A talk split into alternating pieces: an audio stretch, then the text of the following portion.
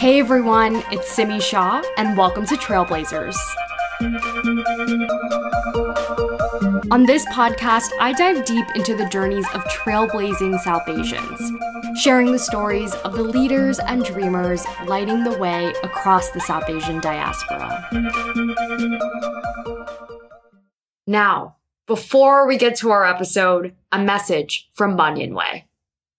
A few years ago, Banyan Way founder Aparna Bhaskar observed the struggles that Indian immigrants to the US faced when trying to find a life partner. Back in India, they relied on their loved ones and communities to make introductions and help them find a match. So she decided to fuse elements of traditional and modern Indian matchmaking practices and launched Banyan Way.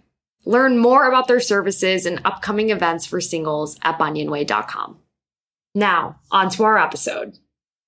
For our episode today, I'm joined by the iconic Maneesh Goyal, founder and partner of the New York based restaurant Sona. Maneesh has had an incredible journey as a serial entrepreneur. He initially went to Duke to study medicine and then got his master's in public health at Yale. But after that, he launched an incredible event marketing company called MKG, where he worked with the likes of Google, Target, Delta, and other high profile clients before selling the company in 2019. He's since founded three other companies Live Gray, a company culture consultancy, Pink Sparrow Scenic, a design and fabrication shop, and 214, a brand strategy and design agency. But of course, never one to sit idly by, Maneesh decided his next endeavor would be in the restaurant and nightlife scene here in New York. He successfully opened Sona in the last year alongside partners David Rabin and Priyanka Chopra and resurrected the iconic Temple Bar. He's also spent time in the political and nonprofit arena, working closely with the Obama administration on the board of Fulbright and now serving on the national board of Planned Parenthood. Today, he continues his journey as a restaurant owner, a startup investor, and advisor through his company, Pineapple Co. And as you can imagine, we have so much to talk about today. So, welcome to Trailblazers, Maneesh. Thank you, Simi. I'm super excited to be here this is really inspiring to have this conversation. So thank you for in- inviting me. Well, we're lucky to have you here. And I want to start in a bit of an unusual way because I was reading about how one of your major life philosophies is that risk makes life remarkable. Can you share the genesis of this philosophy that you adopted? Yeah, sure. It's something that really has fueled me throughout my life. I think that often, especially, you know, and I'll put this in a context of growing up South Asian in America, I think oftentimes we feel in some ways we live between continents, we live between countries, and we live between cultures because we've got our friends at school who might live a certain way, then we've got our friends in our community who might live another way, and we don't really know where to find ourselves. And in so doing, I think a lot of us start to live our lives almost for our parents or for what might be considered to be perception.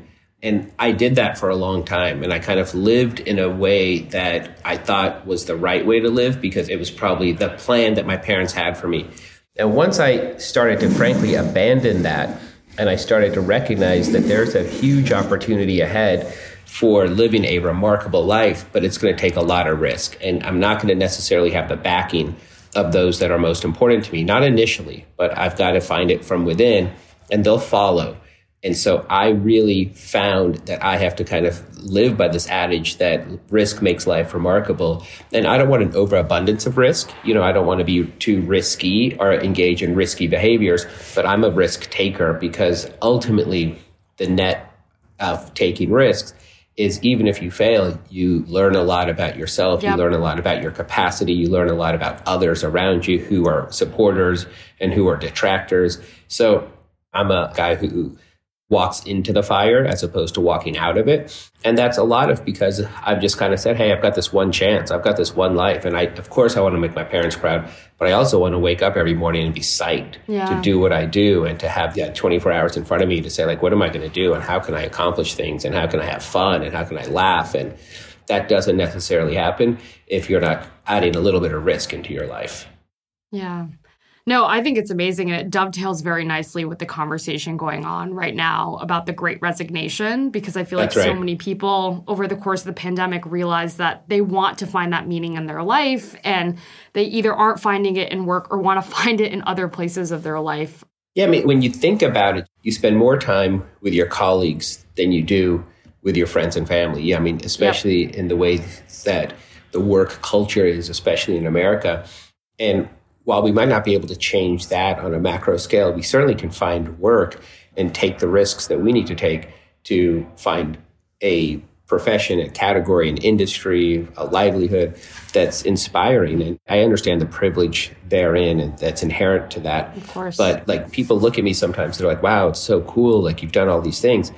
Nothing was charted, nothing was in front of me, nothing was given to me. So I'm very proud that I was like, yeah, you're right, because I've kind of self created it and said, let me claw my way in, let me figure out a way to change my circumstances. Because I used to have what I would call the Sunday night blues. Now I think the kids call it the Sunday scaries Scaries, yeah. yeah. So I called them the Sunday night blues, where I was like, oh no, do I have to go back? Because I was in a job that didn't feel right and wasn't right for me, and I wasn't excited and wasn't exciting. And ultimately, you know, I could have found another job, but instead, when I left that job, I said, okay, I'm going to just, I'm going to figure out what's right. I'm not going to let my degrees or my family or perception or any of these things that might have made sense on paper. I'm going to say, like, what makes sense for me? Yeah. And it resulted in me totally switching industries, totally switching categories, getting into an industry, candidly, in which I had no reason to be other than I had a passion and a drive. And oftentimes that's enough. And Yeah. I found my success. It took me time, but I found my success because I was driven by passion. Yeah. Super, super powerful sentiment. And I want to spend a second on this because I know when you went to Duke, you were initially pre med. So can you speak to sort of the early innings of your career and then making that left turn into MKG? Yeah. Is there any good Desi who's not pre med when they start college? I wasn't, shockingly. I'm impressed because, especially in my day and age, it felt like you had to keep it on the back burner. And I went so far as I took all the classes. And to be honest, I, I was interested in being a doctor only for a slight second because I like people. I'm an insatiable people person. I'm not good at science. I'm not theoretical or analytical in that way that might have served me in that profession. But I even went so far as I spent a lot of money on one of those Princeton Review prep classes for the MCAT. And I Oh my actually kind of somehow got through the prep class. And then on the day of the MCAT, I just didn't go. Oh, wow. I just didn't show up. And my parents kept asking me. It was, it was at a time when the results came a few weeks later, not immediately. And my parents kept asking me, when are the results coming? Have you gotten the results, et cetera? And I finally, ultimately, was like, you know, I've had many coming outs to my parents. And so I finally had to come out to them. And I told them that, I'll be honest with you, this isn't for me. I didn't show up. I didn't take the MCAT. I don't want to become a doctor. But the pivot really for me was kind of recognizing that, as I said, this is my one life and I've got to kind of live it on my terms. But to be very honest, it was all interconnected with me coming to terms with my sexual identity. Because I was at a time when, of course, my parents would ask me, especially my mother, like, oh, there's this girl in New York, and do you want to meet her? And, you know, all the things that I think a lot of us might have some resonance Yeah. with. And I finally had to say, like, I need to be, live my truth, and I need to speak my truth, and I need to be who I am. And only then can I continue to flourish or, or live my life? And, and having gone through that experience of coming out to my parents and ultimately, you know, kind of telling them who I really was, it made me realize that if I had done that, I could almost do anything. So it's that idea that struggle begets confidence and struggle helps you to understand your own power. I don't want to be, I guess, speak with hyperbole, but I don't know that I would have just taken such a big chance and t- such a big risk to start MKG, which is an event marketing firm, and have the chutzpah, let's say, to do something in which I really had no business. I had no experience, no industry knowledge, no relationships. But I just said, I'll let me do this because at that point, I felt like very little was on the table. And I said, I'm Yeah. doing all that I can to just be myself. So why not add one more thing? Yeah. Who cares? And so it ultimately helped to fuel me. And because I loved the industry and I loved the category, and I put my head down for a decade and I just built this thing. And it was super fun because I enjoyed the industry. You know, I didn't have the Sunday night scaries or the Sunday scaries. I was kind of like, oh, wow, let's go. Because I had come from a place of not enjoying my work or not being excited to show up on Monday morning, I recognized I had the power to make sure that people who worked for me didn't feel that. So how do they feel that? They feel they had to feel connected to me. They had to be inspired by me. I had to create a culture and a, an environment where people felt safe and felt excited to be and felt heard and felt respected. And there had to be a diversity in the work day. So everyone wasn't just doing the same thing every single day, which could become tedious. So yep. I had to start thinking about all these things. And once I did that, I ultimately created a culture that became a real hallmark of my company. And as evidenced by the tenure of time people spent with us, et cetera. So yeah. I, yeah, I grew it from just an idea to about 150 people before I sold it. Yeah. No, and I saw that you'd grown it to 150 employees, four office locations, and you've spoken now for a second about how you had no experience in this space. Where did the initial seed get planted for the idea of this company? What made you want to delve into this space? Yeah, so it's such a good question. So again, the space is event marketing. And to take a step back, I guess, I made a list, and this is a true story. I made a list when I was grappling with what my next step would be, what my next job would be, because I'd left the company I was at. I didn't love it. I was trying to figure out what I could do, and I was collecting unemployment in New York City. And and I literally made a list. I said, okay, Maneesh, let, let's figure this out. Let's make a list of all the things that don't feel like work. And I said, let's be serious about this. Let's not put like silly things like, oh, I like to sleep. Okay, who doesn't, right? Like that's not, there's no professional sleepers, you know, like, so let's think about what doesn't feel like work. And when I thought about that and I was serious about it, on my list were I like putting out fires, I like action packed days, I like being on the phone, I like drama. I like logistics. I like details. And so all these things kind of said, okay, well, if that's what you like, maybe you should be in a high pressure, high strung environment, if you will, and maybe you should get into the event space. And again, it was kind of crazy for me to think that because I had no experience, no backing. And ultimately, I said, well, okay, if I want to do that, I don't want to do weddings or bar mitzvahs or like social engagements. I'm wondering, are brands using events? And I was at the early end of when brands were starting to really wow. recognize the power of experience based marketing and experiential marketing. And so I just kind of threw my hat into a ring in which I really, you know, people would say, ultimately, when I was starting my business, I was selling two things. I was selling experience that, hey, I've done this before, you can trust me, and contacts, like I know how to get that done. I had neither. I had no experience and no contacts, but I'm a bullshit artist and I could convince people that I, you know, trust me. And very quickly, I got experience and I got contacts to figure out how to make these jobs happen. And I was so excited that anybody would give me a chance. And so I just found my way into the rooms where people, and I was, because I was selling something that I really loved, people would buy it. And so yeah. that's how I got my jobs. And I started to get jobs and I, very slowly started to just do things on my own. And then I, a couple of years later, I hired my first employee, and, and then it was off to the races. Wow. And can you speak to some of those early, any particularly memorable first jobs and projects that you worked on? Yeah, for sure. I mean, I think the most memorable, of course, was, and this is something that could only happen in New York City, and it, it can only happen when you are driven by passion, I think, and just wanting so badly to be in a certain space and creating the space for you to walk into it. I got a call in, and this was, you know, 9 11 plays a role here because it was August or just weeks before 9 11 of 2001. I got a call to help with one of Sean Combs, Puff Daddy's events for the Video Music Awards. I wasn't wow. doing the job. I was like a low man on the totem pole. Somebody said, Hey, we need extra labor. Like, we need extra hands can you work at this job? I said, great. Like, sure. Like, I'm trying to get into the business. And, you know, and all these brands, Sony and PlayStation and blah, blah, blah, all these brands were sponsoring it. And, and at the time, he was kind of known to be a consummate event guy. And so I worked at that event.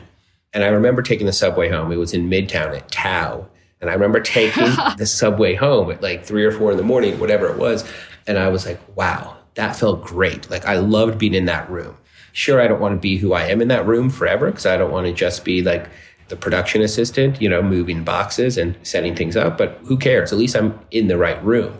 Yeah. And then, of course, 9 11 happened. And I was living in downtown Manhattan. So there was a curfew and, you know, it was a very scary time, especially to be South Asian. And for many reasons, it was an intense time. Yeah. The first thing to dry up were any ideas of people doing events. Nobody was going to be seen as being garish or over the top or makes sense. And so I, even though I wanted, I kind of put in my head that I'm going to get into this industry. Now the industry had evaporated, evaporated right in front of my face. So wow. I was really grappling with what to do. And then in November of 2001, I got a call from Sean Combs from Puffy's office, and they said, "Hey, Maneesh, we want to talk to you about doing Puffy's New Year's Eve party in Miami." I said, "Oh no, no, sorry, you called the wrong guy. Like, I was just a low man on the totem pole at that last party." And they were like, "We all saw you. We liked your drive. We like who you were. We don't want to work with the person we were working with. We want to work with you. Do you want the job or not?" And I was wow. like, "Whoa!" And so you have to imagine like I'm a brand new guy. I don't know anything, but I also knew enough to not burn bridges. So I called the person who had hired me for the VMA job a few, couple months ago. And of course he wanted to get involved. So like we did it together, but I ended up doing his New Year's Eve party in Miami. And it was a full body experience because candidly, I was completely in over my head and I was ill equipped and I wasn't sure it would come together. But at the strike of midnight, Sean Combs looked at me and he just kind of winked, and it, the party was a huge success. And I ultimately, when somebody stopped me in the airport in January 3rd or 4th when I was leaving Miami in 2002, they said, Oh my God, I saw you at Puff's party. Like, that was amazing. Do you have a card? And I was like, No, but you know what? I think I'm just going to do this on my own. I think I'm going to like start a business and I think I will have a business card and I think I will do this. And that's how I started my business. And I wow. ended up working for Sean Combs and for Puffy for years. And so, you know, this is like a gay Indian guy ended up working for an impresario of hip hop. Like none of it makes sense, right? And I was brand new in my career. Puffy was, you know, huge and like none of it makes sense. But it makes sense when again, I was willing to take some risks. I didn't say no. I said yes a lot more than I ever say no. And. I said, I'm going to figure this out and I'm not going to let anyone down. I'm not going to disappoint and it ended up working. And, and, then, of course, I, you know, once the company started, then I just kept growing and evolving it and, and scaling it. Yeah. So fast forward to 2019, MKG is acquired. Can you speak to that decision and then building this company over the better part of a decade and longer? Yeah, yeah, for sure. I think that ultimately, I'm a firm believer in the notion that careers, if done well and done right, career should be a series of chapters. Mm. And each chapter, like a good book, some chapters might be shorter and some chapters might be longer. And some chapters might have more interesting characters and some chapters might have some really not so appealing characters. But ultimately, I felt like I had had the chapter of a lifetime, a very long, meaty, exciting chapter. But it was time to close the chapter because after starting the company unofficially in 2002, officially in 2003, and then getting to 2019, that's 16 years. And yeah. it was time for my next chapter and I had my eye on hospitality and, and not just hospitality broadly, but I wanted to open an Indian restaurant. I wanted mm. to show the world how great an Indian restaurant could be in a totally new and different way. And I was working on Sona even while I had MKG, but it was time to close oh, the wow. chapter because Sona took years to make happen, but it was time to close that chapter. So it was just the right time. And also, I really had empowered a team around me and, and I wanted the team to participate in what would be a sale and also the team to kind of have new roles as they moved into like they could take the, the strings of the company and run with it as if it was their own because technically at that point it is and since i was stepping away. So it, for many reasons it was the right decision and the right time. And it was a collective one. It was one that i brought people into. You know i had a circle of trust and it really worked for me wow. to keep those people in a circle of trust. The key executives that were at mkg and pink sparrow. And it was the right time. And, and, and let's also be honest that this is kind of a karma thing i guess. When you're good to the world and you're good to people the world is good to you. And i sold an event company an experience company in the fall of 2019 So Wow. you know, none of us had any idea. later. Yeah, exactly. Yeah. None, none of us had any any idea that a couple months later, events would come to a screeching halt. So the timing of my exit was, of course, great because it would have. I mean, I would have stuck by the company side, and we would have rebuilt it. And thankfully, MKG is soaring, and it's of course it was challenging for a period of time, but it's really exciting. It's all about this notion of chapters, right? And, and it was time for my next chapter. Yeah. So, can you speak to this next chapter? I know you turned your attention to the hospitality scene here in New York and starting Sona, and you've spoken about how you wanted Sona to have an impact on Indian cuisine the way that Nobu did for Japanese food. Can you share more about that vision?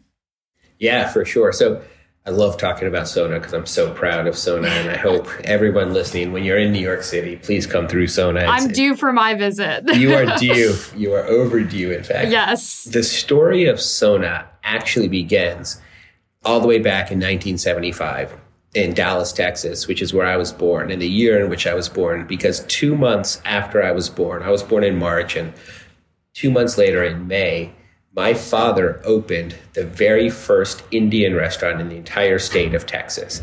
So he had an entrepreneurial spirit within him that he finally realized.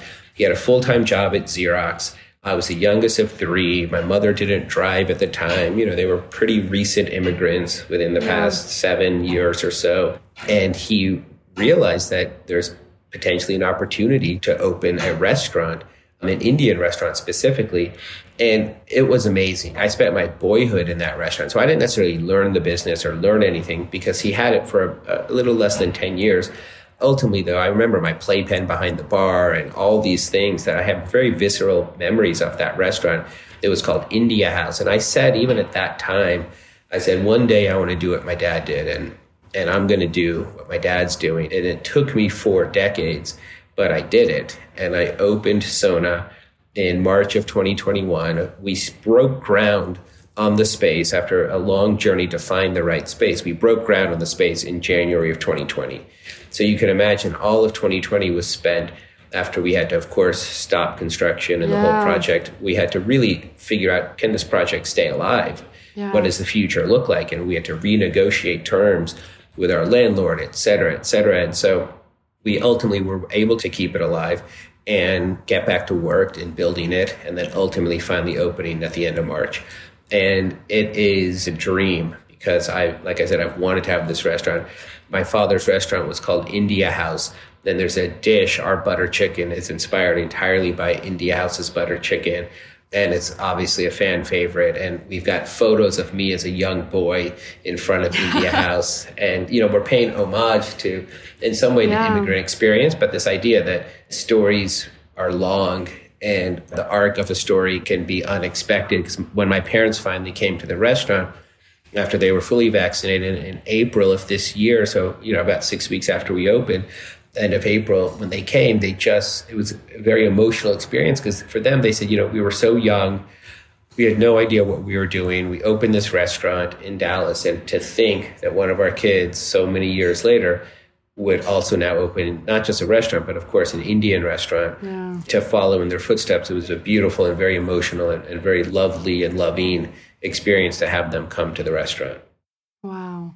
Super powerful. I mean, and it resonates a ton because I feel like so much of the arc of my career where I see it going is similar in that it's taking the entrepreneurial spirit and energy of our parents and seeing how we can take that, you know, a generation or two forward. So that's amazing. And I'm I hope they enjoyed it. Yeah, no, they certainly did. In fact, they came five nights in a row, and my mother got fully dressed, and it was oh wow. it was a dream, honestly, and, and it continues to be. And, and listen, it's also I'm learning a new business. It's also a challenge Yeah. and a struggle. And Omicron was really devastating to the business, and we've had staff transitions that we didn't expect, and we've had a lot of people leave reviews that make my heart sink, but it's just part of the business, right? And Yeah. you can't please everybody, but thankfully we're pleasing a ton of people. We're, you know, one of New York's hot restaurants. Our the food is unimaginably good. The cocktails are strong. We we only we have an art program where we show only artists from India. And so we have amazing music from DJ Rekha does our music. And so I'm super proud of the immersive experience, the immersive, all encompassing experience for India. Absolutely. Can you speak to what it's been like working with so many trailblazers on this project? Obviously, Chef Hari Nayak, David Rabin, who's considered a guru in the New York nightlife yeah. scene, Priyanka Chopra, of course. I mean, what has it been like to have so many people come together to help build this vision? I had the story, right? I had the passion, I had the story, and I had the connection, if you will, to why this restaurant. But I certainly know my shortcomings. And so I didn't have legitimacy. And so David Rabin brings legitimacy because he's a tried and true restaurateur and hospitality guru in New York City specifically. So he gave me legitimacy. And then I needed literally a seat at the table. And Chef Hari Nayak, who is a world renowned chef and has written seven cookbooks and has consulted on many restaurants, he had never had a flagship of his own. And so, you know, I partnered bringing in Chef Hari into the fold and then I said, okay, so now I've got a chef. I've got the seat at the table. I've got some legitimacy. I was like, okay, we would really benefit from a megaphone. You know, and I think of Priyanka as the world's first global Indian. Sure. It's rare that somebody is as globally known in the same way that Priyanka is because she's known not just throughout India and America, but throughout Europe and Africa and the Middle East, et cetera. So her being involved and, and being a, a, partner in the project and being my partner in the project has been a huge benefit because she has a global audience. And so she can share with them all about Sona. So together, I kind of recognize my shortcomings and I recognize the opportunity. And together we became a formidable team. And it was a great team of friends coming together to really push a boulder up a hill. Opening a restaurant in New York City is always challenging, but opening one during COVID times is even tougher. And wow. it's been a dream. Yeah, absolutely. Can you speak to some of those challenges? I mean, I think the challenges in the restaurant business, generally speaking, are underrated as a whole. Yeah. And as you said, probably exacerbated in these times. Can you just speak to what it's been like navigating that, especially being a first time owner? For sure. So it's one of those industries that I imagine, much like producing a Broadway play or shooting a movie that seems so glamorous on the outside, but on the inside, it takes arduous work. And so I think when people look at a restaurant, and I certainly did before I was in the business myself, I was just like, wow, this would be so fun to be in. And you don't really realize the intensity and the hard work and the passion and the drive of all the people that it takes to make a restaurant really sing. And a restaurant's not too dissimilar to an orchestra, right? Every piece has to really work in concert with one another yeah. to maximize the whole experience and to have it reach its full potential. So, to that extent, I think I'm on a steep learning curve. I'm also working with a team and, and employees and team members that I've never worked with before. And, and, and this is so exciting for me because suddenly I get to get back to that position that I loved, which is creating a culture and being a leader and inspiring others and leading by my actions and my words and really hoping that people will feel something and not just be there. Of course, they are there to earn their livelihood, but also they see something bigger here, which is like, oh wow, I'm part of something that is that is trying to change the game. I'm part of something that is very different and unique. I'm part of something brand new. And that should be exciting for everybody involved. It's certainly exciting for me. And we've seen that. We have a lot of employees that have been with us since day one and really wow. see this. And, and, we're very proud to have a very diverse staff that, of course, has South Asians as members of the team, but we have a wide range of employees from varying backgrounds. So we really look and feel like New York. And Indian yeah. food, you know, I, I, don't think it's been given its proper credit and its proper due. And Indian food can and should be a global food in the same way that Mexican food is, and certainly Chinese food and Japanese food are. And so to that extent, people of all different backgrounds can and should be able to talk about Indian food and answer questions about Indian yeah. food. And that was always my intention is that when you walk in, it feels like New York. It doesn't necessarily feel like you're being transported to another land, another country, another continent, but rather you're just going to a great restaurant that happens to be Indian, and you're also going to get a unique experience unlike any other. Yeah.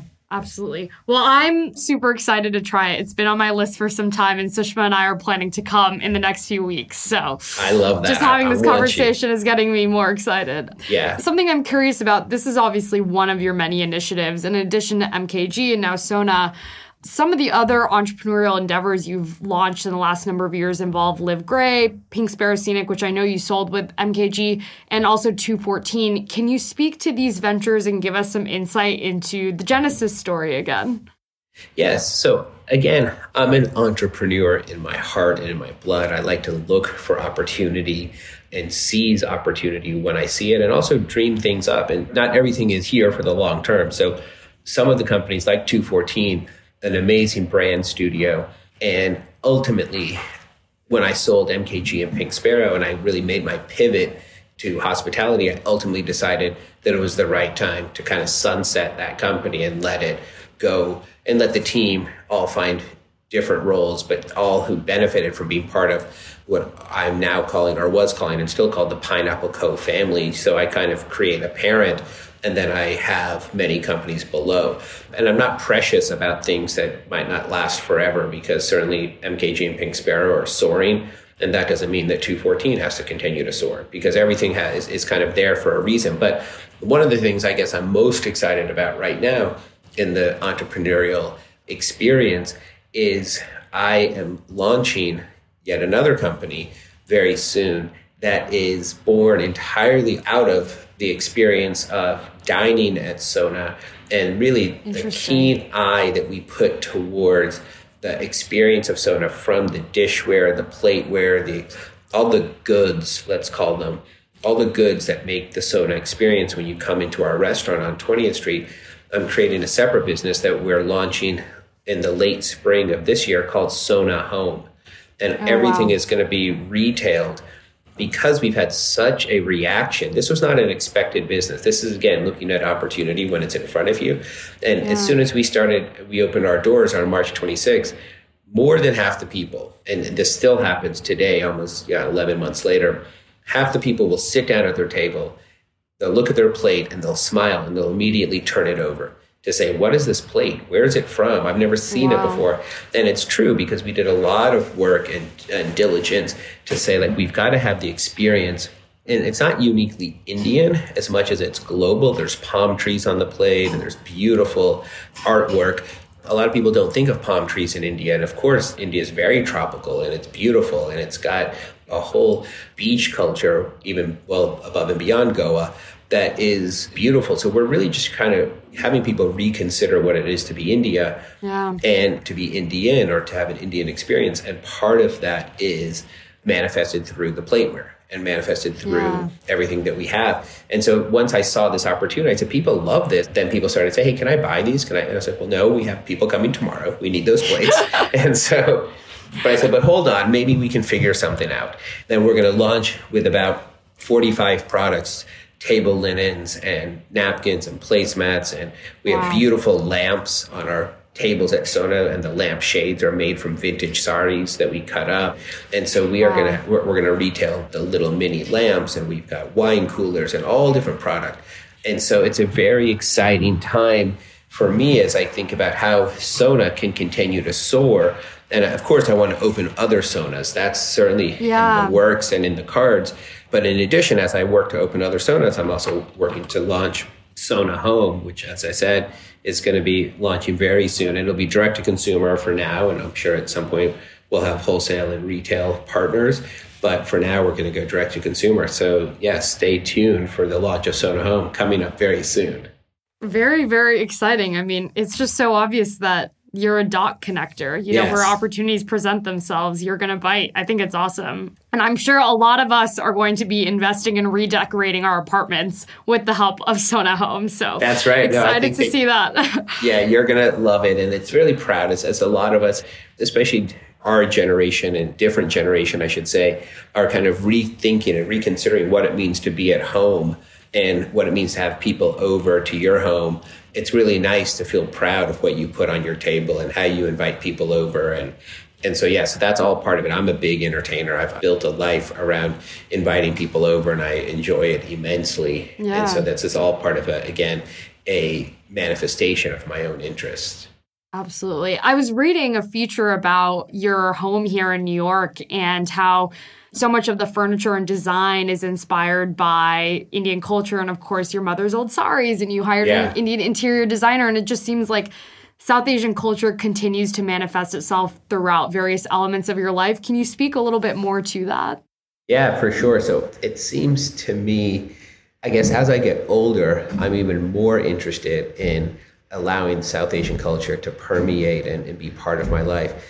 In some ways, to pay tribute to my amazing family, my parents who risked so much and really came to start a life, a brand new life. So they had an immigrant experience that I will never understand or can never walk in those shoes. But I certainly can try to respect from my vantage point. And so I think, you know, because I never have worked in the South Asian space. So that's why I'm so impressed with somebody like yourself who's creating this trailblazers. That. Even earlier in your career, you're connecting with your South Asian roots. And to me, I'm doing it a little later in my career, but something I'm super proud of. And and now I want it to manifest in different ways. So yes, I yeah. want it to manifest in my home. I want it to manifest in the organizations I support. I want to manifest. It bothered me. I'm, I'm an entertainer, right? It bothered me to a certain extent that New York City, of all cities, didn't have a really spectacular Diwali party. And I said, well, why is there no, like, there's every other kind of party. Where's yeah. the amazing Diwali party? So then together. I, you know, I brought some friends into the mix, and then I put together a spectacular Diwali party for the past couple of years. Obviously, we didn't do it in 2020, but you know, these things are important for me to celebrate, and I really Absolutely. want to be in the forefront of doing work that's exactly like this. Yeah, no, I think it's a really special thing, and I will also say. I think part of why people like myself who are earlier in their careers are doing it is because overall, I think people are starting to come together around our culture, building for it, catering things for us. To your point, you know, celebrating cultural holidays with a little bit more gusto and bringing everyone together in a way that we never used to.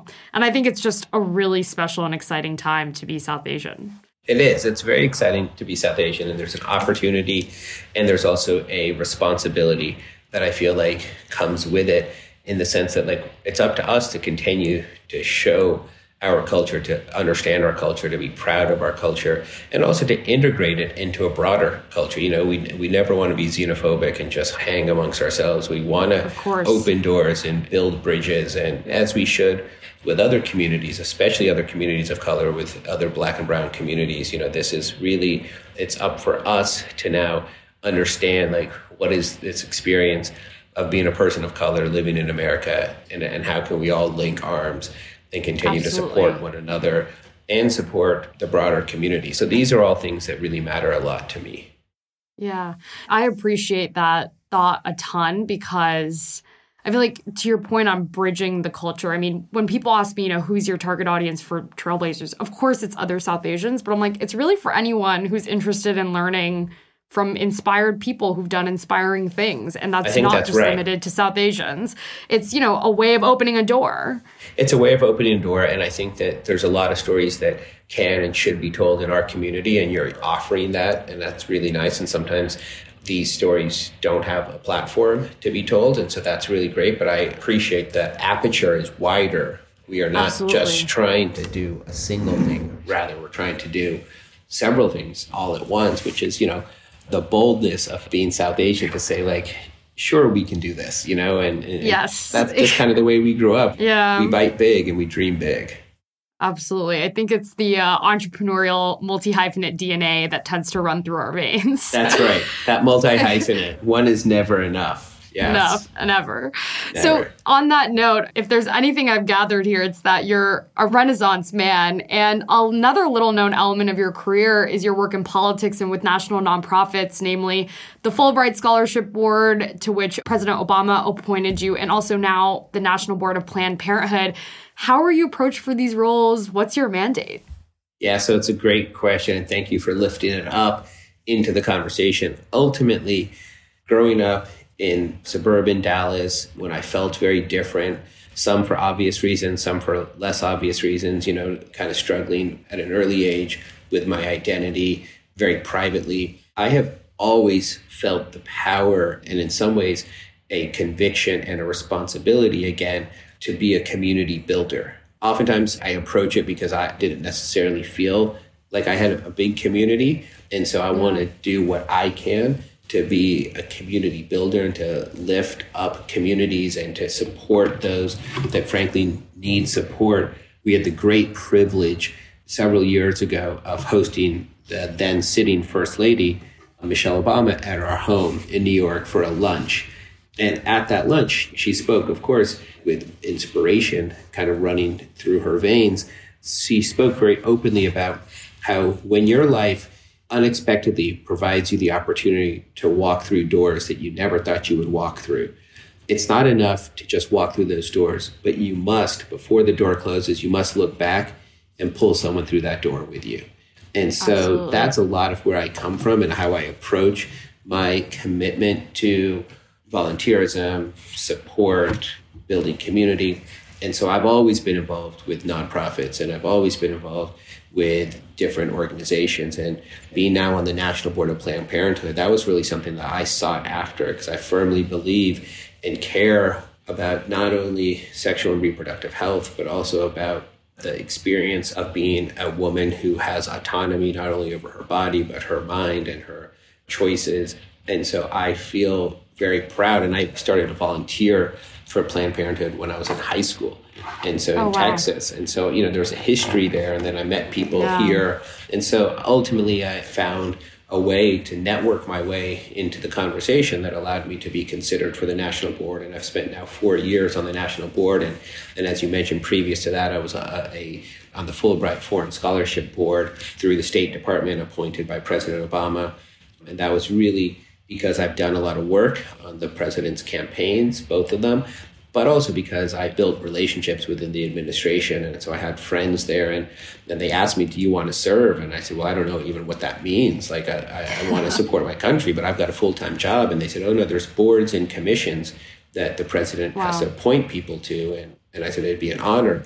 And they said, funny enough, they said, well, what about a full, the Fulbright board? And I said, okay, that's fascinating because I'm a, a, fan of the program. But I just want to tell you that I applied for a Fulbright my senior year in college and I was flatly rejected. And I said, does that, does that? And they said, and they said, no, in fact, that takes no bearing on whether you join the board or not. And in fact, if anything, maybe that's what you call a full circle moment. And so, you know, like, so I had, you know, in the State Department, I had to give some remarks after I was officially sworn in as a member of the board. And I shared that story to say, like, I didn't actually get to become a Fulbrighter, but now I'm reading applications on behalf of other Fulbrighters. So it's, it's very poetic. And, and I, I gave yeah. a lot to that program. I was on the board for five years. And, and there's you know, many other ways in which I try to continue to build and support communities and, and support people in my life who come into my life. And I recognize, like, hey, I might have a, an opportunity to help this person. That, that's a lot of what I like to do. Absolutely. I want to double click on the community responsibility element you touched on, especially as it's tied to your identity. To be frank, you're the first openly gay person we've had on this podcast. Yeah. And obviously, it's a tough conversation within our community. I think we've made a lot of progress in this front, particularly with younger generations. But I imagine growing up in Texas in the 90s in a South Asian family, that was a tough journey. Could you speak a little bit to it and advice you have for young South Asians who are struggling with that part of their identity today? Yeah, no, I'm so glad again that you're bringing this up because I certainly had no one to look to and I had nowhere to look. And as we all know, your mind can be one of your most valuable assets, but it can also be one of your most cruel adversaries, your own mind. Yes. And that's obviously why you see the high numbers of suicide amongst LGBT youth and teens. For me, there was a time in my life because of the lack of visibility where I had convinced myself that I was the only Indian gay person in the world because I didn't know any other. And so, like, while it's ludicrous to think about a billion plus people and you're going to be the only one, but if you don't know any others and you've never seen any others, then why would you think differently? And again, your mind is in control at this point. Logic and reason aren't in control.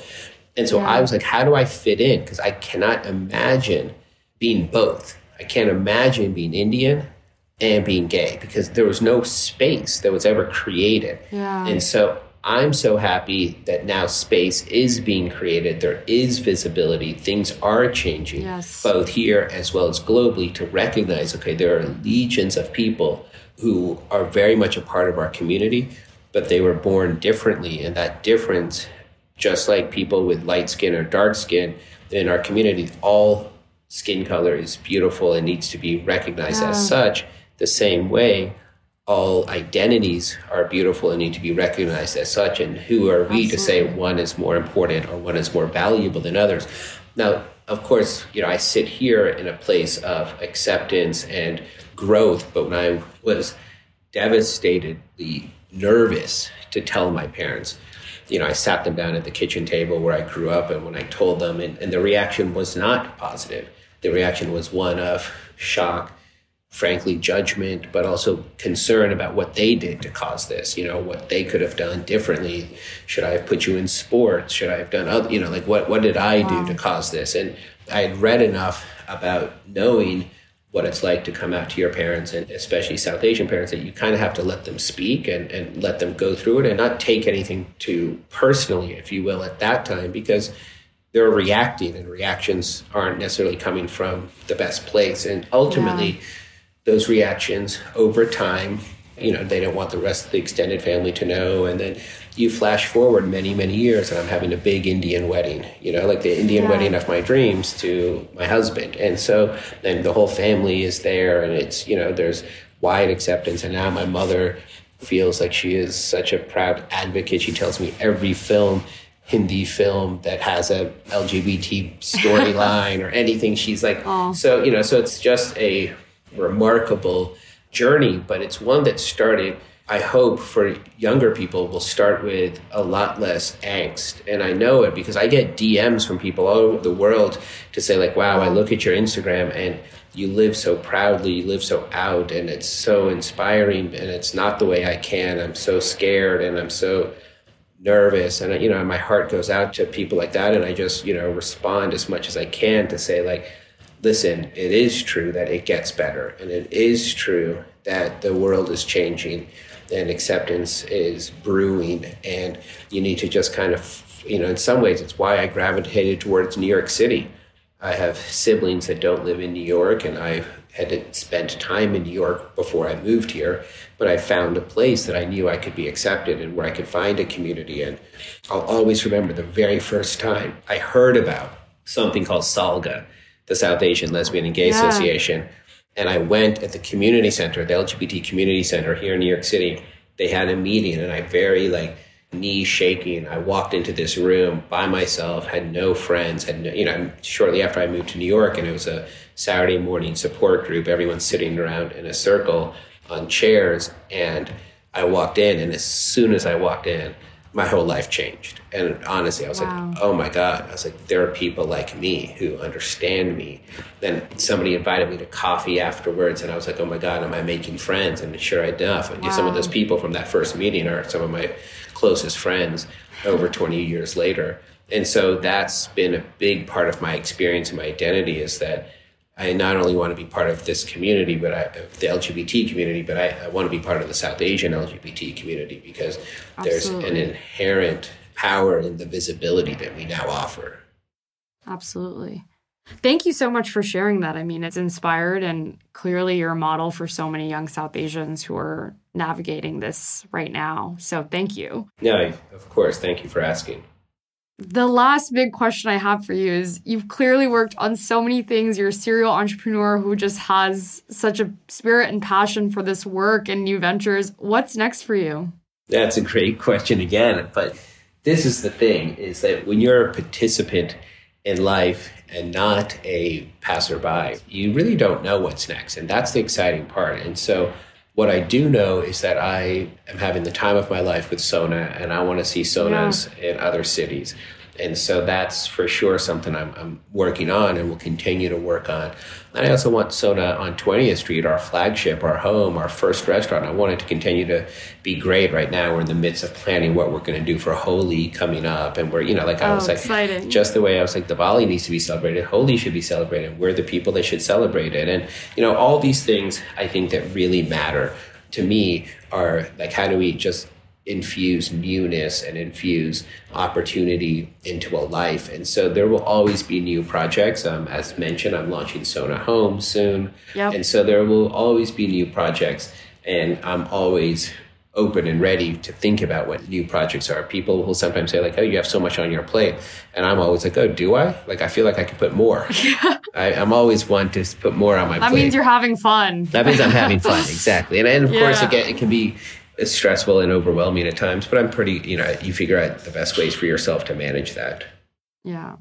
Well, super, super exciting. It's been such an honor having you here. And I'm so excited to see all that comes out of Sona Home. If you're looking to open Sona in Atlanta, please keep me posted. I will for sure. But Maneesh, thanks so much for joining me on Trailblazers today. I can't wait for others to hear your story and just be inspired by the entrepreneurial zeitgeist and spirit that you bring everywhere. Thank you. I appreciate you. Thank you for having me, Simi. It's a pleasure. Thanks for joining us for today's episode. If you want to get new episodes straight to your inbox, subscribe to our newsletter at southasiantrailblazers.com and follow us at South Asian Trailblazers on Instagram, Facebook, and LinkedIn.